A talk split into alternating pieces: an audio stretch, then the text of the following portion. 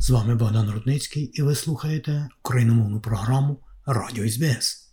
Сьогодні, шановні друзі, у нас досить важлива тема і важливе запитання, на яку шукали, шукають і будуть шукати відповіді не тільки історики. Отож, війна в Україні 365 днів у війні, що триває 9 років. Отже, якою ж була і є ціна свободи? Відповідь на це запитання давайте частково знайдемо разом із доктором Олесею Хромійчук із Українського Лондонського інституту, яка перебувала в Австралії від 2 до 12 лютого року 2023. Наша українська гостя провела важливі і актуальні дискусії, зустрічі, інтерв'ю для засобів медії у нашій країні. Серед надто важливих, думаю, на п'ятому континенті були виступи в Австралійському національному університеті в Канбері, Сіднейському та Мельбурнських університетах. Було, звичайно, і ще кілька таких важливих зустрічей. А ось наприкінці, тобто передостанній день перебування в Австралії, доктор Олеся Хромійчук прийшла на громадську зустріч до Українського народного дому в Есендоні.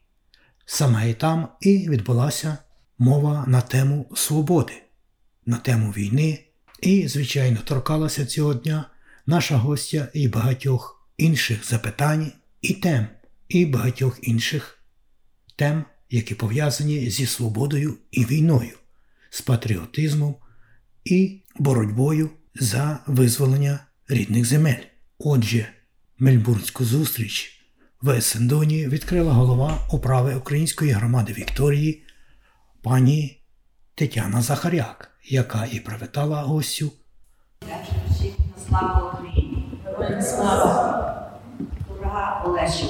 Приємності вітаю тебе. Українська громада Вікторії дякую тобі за твою відданість за українську справу. Також дякую всім за вашу присутність і передаю професорові Маркові Павлишину мікрофон, щоб він нас представив. Пані Тетяна Захаряк запросила до слова професора Марка Павлишина, якого давайте послухаємо разом. Тетяна Захаряк, шановні пані панове, ем, дозвольте привітати вас на цьому вечорі зустрічі з нашою достойною гостею, доктором Олесею Кромичук. Це вітання я виголошую від імені професорки Наталі Чабан з Кентерберійського університету в Новій Зеландії. Наталя Чабан є президенткою Асоціації україністів Австралії і Нової Зеландії.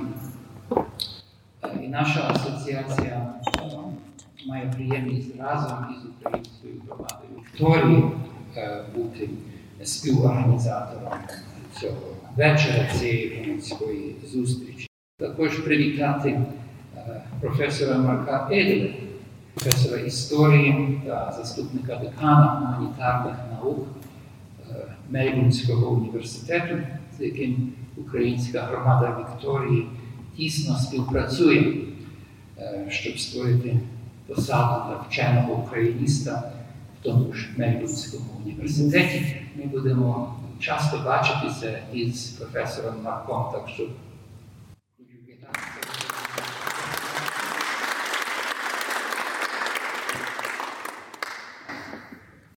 Насамперед дозвольте згадати традиційних власників землі, на якій ми зустрічаємося, народу Варанджеві з нації Кулин, і висловити повагу до їхніх старіших, як минулих, так і теперішніх. А рівночасно віддаю честь традиційним власникам української землі, які сьогодні відстоюють свою землю і свою свободу у важкій боротьбі з давнім колоніальним агресором. І саме ця боротьба є темою нашої сьогоднішньої зустрічі. Назва цього заходу Вибір свободи. До нас промовлятиме доктор Олеся Хромейчук, директорка Українського інституту в Лондоні, який афілійований із Українським католицьким університетом. Інститут має е, за мету поглиблювати і поширювати знання про Україну у Великобританії. І цю функцію інститут виконує надзвичайно інтенсивно і з великим успіхом, зокрема з часу повномасштабного вторгнення. І у великій мірі цей успіх завдячуємо зусиллям директорки інституту пані Олесі. Доктор Олеся за науковою дисципліною історикиня. Вона здобула ступінь доктора в університеті колегії Лондон, King's College London 2011 року. Викладала в Кембриджському університеті, в університеті Східної Англії і в школі слов'янських та східноєвропейських досліджень того ж King's College London.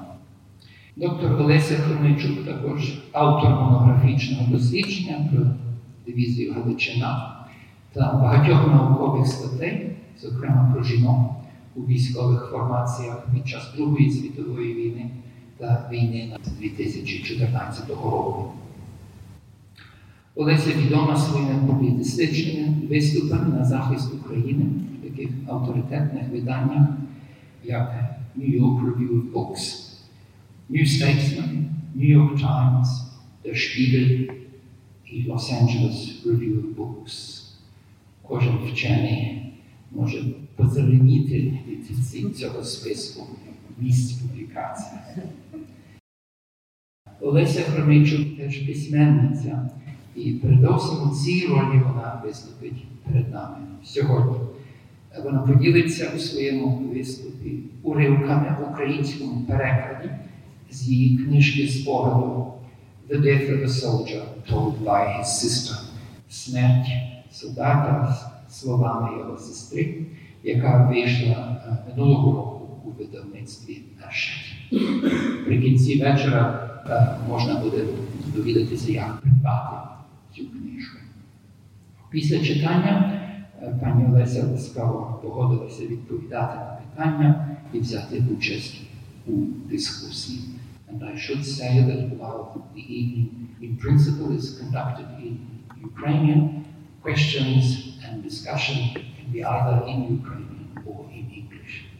І в кінці, перед дати слово пані Олесі, я повинен відзначити, що і подорож до Австралії це результат ініціативи посла України в Австралії, достойного Василя Мирошниченка, і що головним організатором подорожі є доктор Ольга Бойчак із Сиднейського університету, а головним спонсором фундація українознавчих студій в Австралії. А тепер я прошу до слова доктора Олесю Хромичук.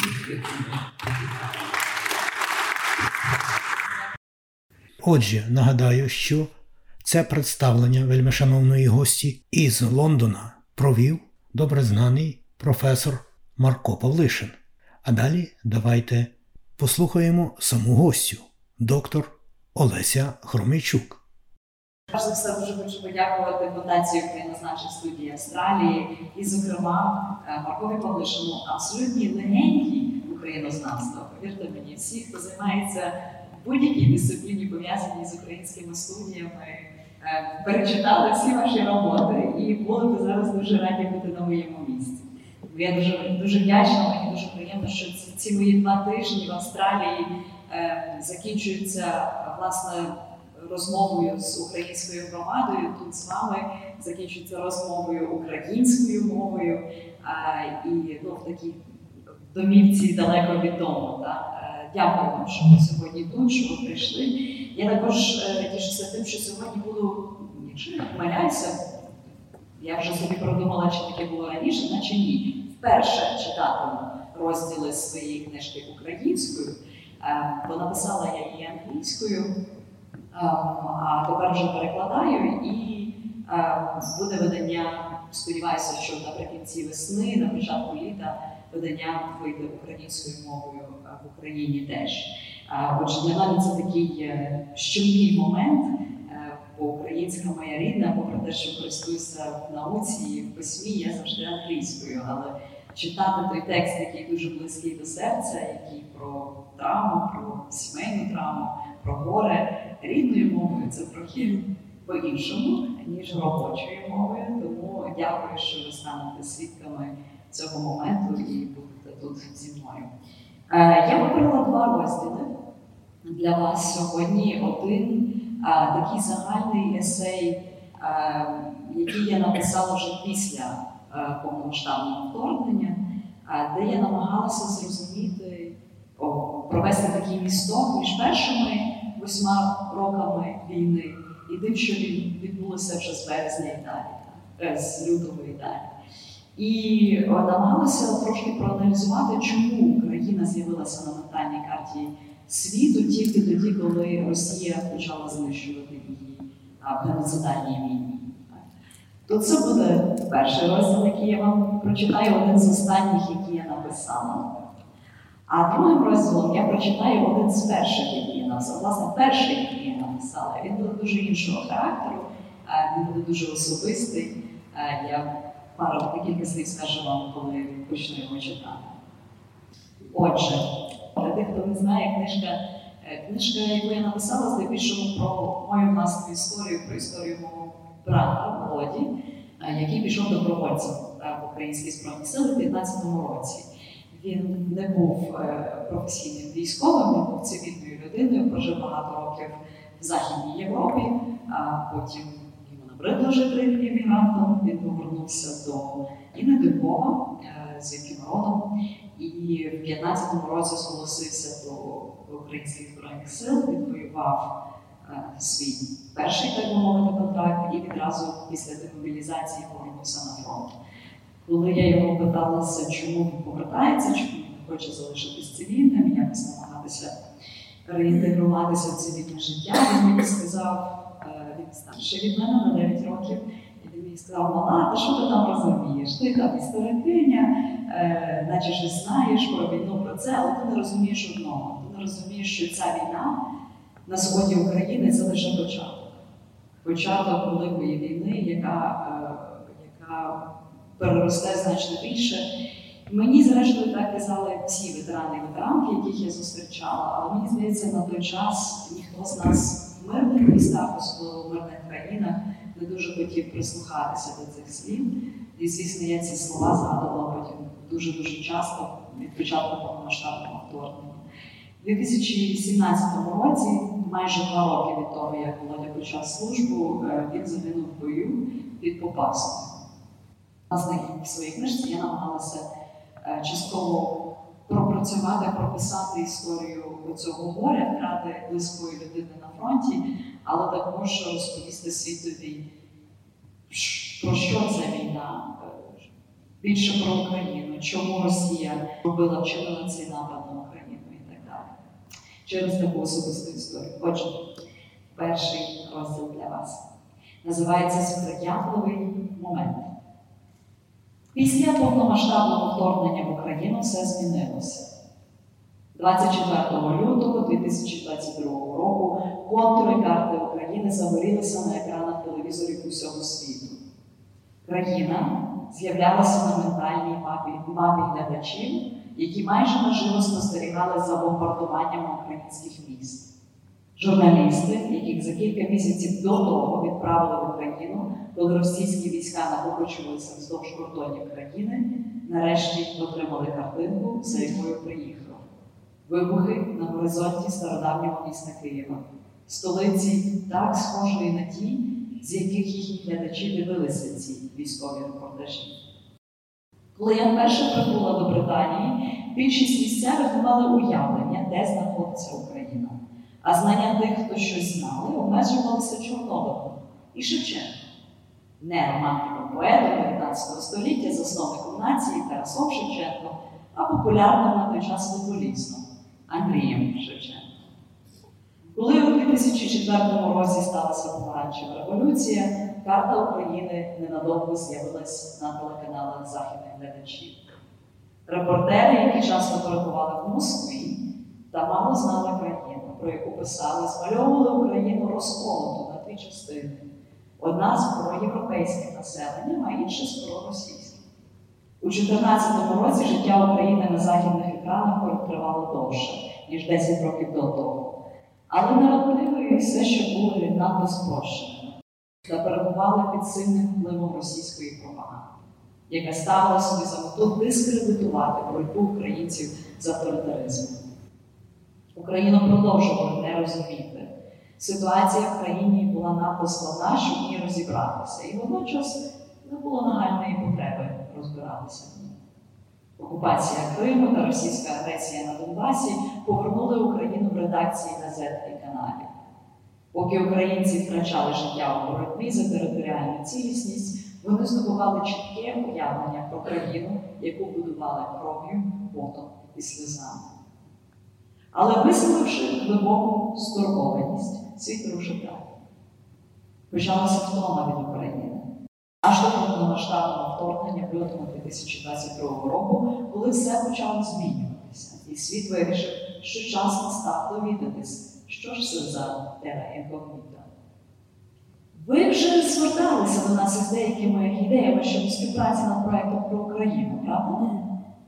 Це запитання я почула від програмної менеджерки ще однієї важливої західної культурної команда якої вирішила провести захід про Україну, але швидко збагнула, що у них немає знань, щоб упевнитися, що захід вони проведуть якісно у такий чутливий момент. Зверталася, так, відповіла я. Але тоді, схоже, щось у вас не склалося. Я обережно додала, намагаючись підкреслити думку, але не бажаючи образити. Так, тоді не склалося. Ну це тому, що моя співрозмовниця шукала слова, які пояснили, чому проект про Україну не здавався своєчасним для їхньої організації рік чи близько того тому, коли ми востаннє спілкувалися. Україна тоді не була в тренді. Війни не було, правда? Але війна була. Просто ми у Західній Європі могли дозволити собі ігнорувати її до такої міри, що схоже переконали себе, що війна Росії в Україні почалася 24 лютого 2022 року. Культурна інституція, з якою я спілкувалася, більше не могла дозволити собі ігнорувати війну, якщо не тому, що вона забирала значно більше життів і загрожувала безпеці усієї Європи, то тому, що виглядало погано, коли б інші подібні інституції провели захід про Україну, а їхня ні. Минулого разу не склалося, це правда, але зараз такий сприятливий момент, сказала моя співрозмовниця. Сприятливий момент. Ось чим для них була війна. Багато в чому це було правдою. Війни можуть створювати обставини для змін, які здаються неможливими у мирний час.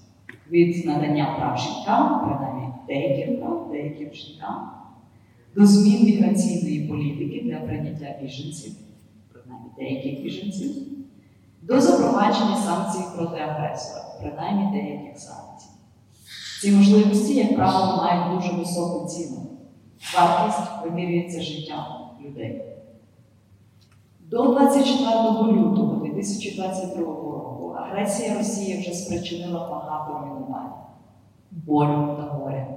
Майже 2 мільйони українців та українок були переміщені, переважно всередині країни, тому ЄС не, повин, не потрібно було турбуватися про їх добробут.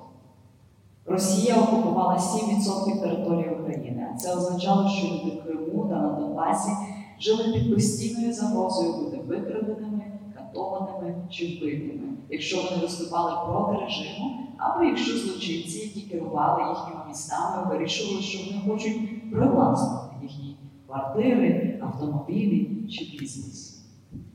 Тисячі було вбито. Цього було недостатньо для змін.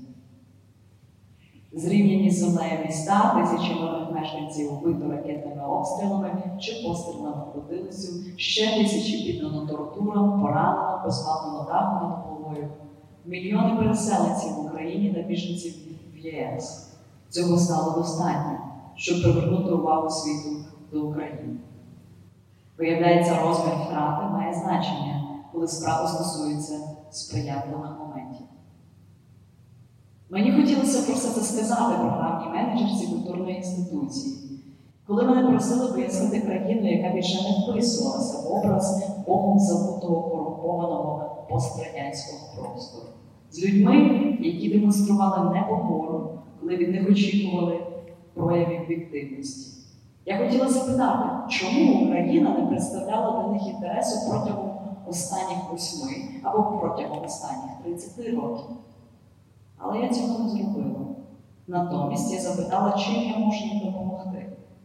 Я мусила визнати, що для України це теж був сприятливий момент. Це був момент, коли ситуативний інтерес до України, який виник внаслідок повномасштабного вторгнення Росії, потрібно було перетворити на структурні зміни. Ці зміни були потрібні не лише для того, щоб нарешті пізнати Україну такою, якою вона була насправді, а не такою, якою її представляла була Росія, але для того, щоб зрозуміти виклики, які агресія Росії поставила перед світом. Це була нагода для решти демократичного світу поставити питання, на яке давали відповідь в Україні. Яка ціна свободи? Це був момент, коли, продемонструвавши світові свою стійкість, самодостатність і колективну силу, Україна мусила перестати бути об'єктом зверхніх лекцій і стати суб'єктом з досвідом, який мав екзистенційну цінність у всьому світі. Я не прихильниця порівнювати справи держав чи націй стосунками між людьми. Наприклад, пояснювати відносини між Росією та Україною, Україною через метафору, вибачте, через метафору проблемного розлучення. Але є щось у тому, як Україну сприймає на Заході, що я відпізнаю в особистому досвіді. Будучи іммігранткою і жінкою, мені було непросто змусити когось почути мій голос. Іноді буквально мати сміливість підняти руку та поставити запитання під час дискусії, коли всі інші підняті руки належали старшим чоловікам. Говорити з достатньою впевненістю, щоб люди прислухались не до мого акценту, невдало намагаючись розмістити його на своїх ментальних мапах, а до сенсу моїх слів. Пробивати стіну невігластва завуальованого як знання. Довший час я відчувала те, що один з моїх друзів-науковців назвав епістемічною недовірою. Посилаючись на той самий досвід, інша подруга назвала тих із нас, хто піднімали про війну, але не були почутими сучасними касандрами. Тобто ми володіли знаннями, які були життєво необхідними, але не бажаними.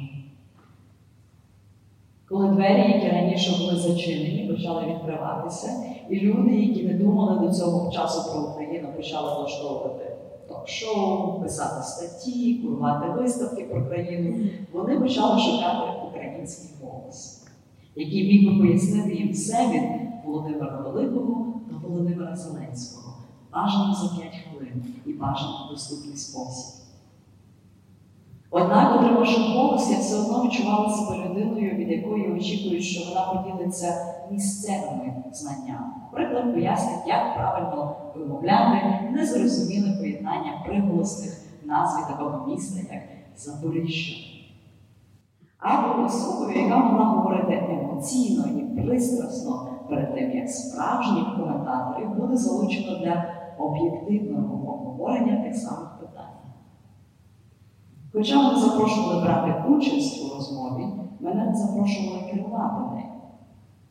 Знайома епістемічна недовіра перетворювалася на епістемічну експлуатацію.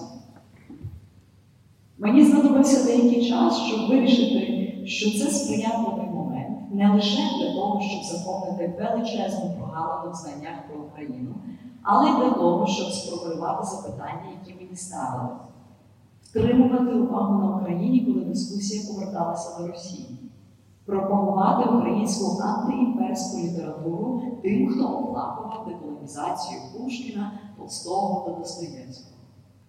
Не лише заохочувати епістемічну довіру до України, а й розкривати епістемічну цінність досвіду країни та її народу, країни, яка здивувала світ. Міжнародна спільнота дала їй три дні, перш ніж вона піддасться російській агресії. Натомість ми стали свідками безпрецедентної стійкості держави та вражаючого опору народу. Для цього народу рядки Шевченка, поета, не футболіста, не були запорошеними словами, які раз на рік витягують шухляди, щоб пафосно декламувати їх пам'ятниками. З 19 століття, коли їх було написано, вони слугували закладом до дії. У 2014 році, коли крізь барикади на Майдані визирав портрет Шевченка в креативному вбранні протестувальника, вони нагадували, що боротьба була справедлива. З лютого 22-го року вони є констатацією факту. Борітеся, поборете, вам Бог помагає. За вас правда, за вас слава і воля святая. В українського народу немає традиції шанування своїх політичних лідерів. На відміну від Росії, політики втрачають підтримку свого розчарованого електорату, щойно вони зраджують своїм обіцянкам. Українці шанують свободу. Це цінування свободи було сформоване життєвим досвідом поколінь, яким було заборонено розмовляти своєю мовою, чи навіть сприймати її як мову. Відмовлено державності, а отже, політичній репрезентації, чию культуру принижували та не розуміли. Культуру, яка виражала нахальність свободи від зовнішніх колонізаторів і внутрішнього оновлення для виживання нації. Але якщо вона розказана чи записана мовою, яка насправді не є мовою, то навіщо її досліджувати? Епістемічна недовіра до усієї країни, її народу та культури створила прірву розміром у 230 квадратних миль, приблизно в 2,5 рази більшу, ніж ціла Британія. Якщо ми заповнюватимемо цю прірву всім від Пушкіна до Путіна, то як ми подолаємо епістемічну недовіру? Як зрозуміємо, що для українців і українок свобода це не щось само собою зрозуміло, як для деяких народів на захід від них, чи щось, чого варто боятися, як в Україні на схід. Це те, що потрібно проживати. Той час, коли українці та українки борються за свою свободу, всім, що в них є, від зброї до слова, настав сприятливий момент для світу дізнатися, що надихає цю свободу. Дякую.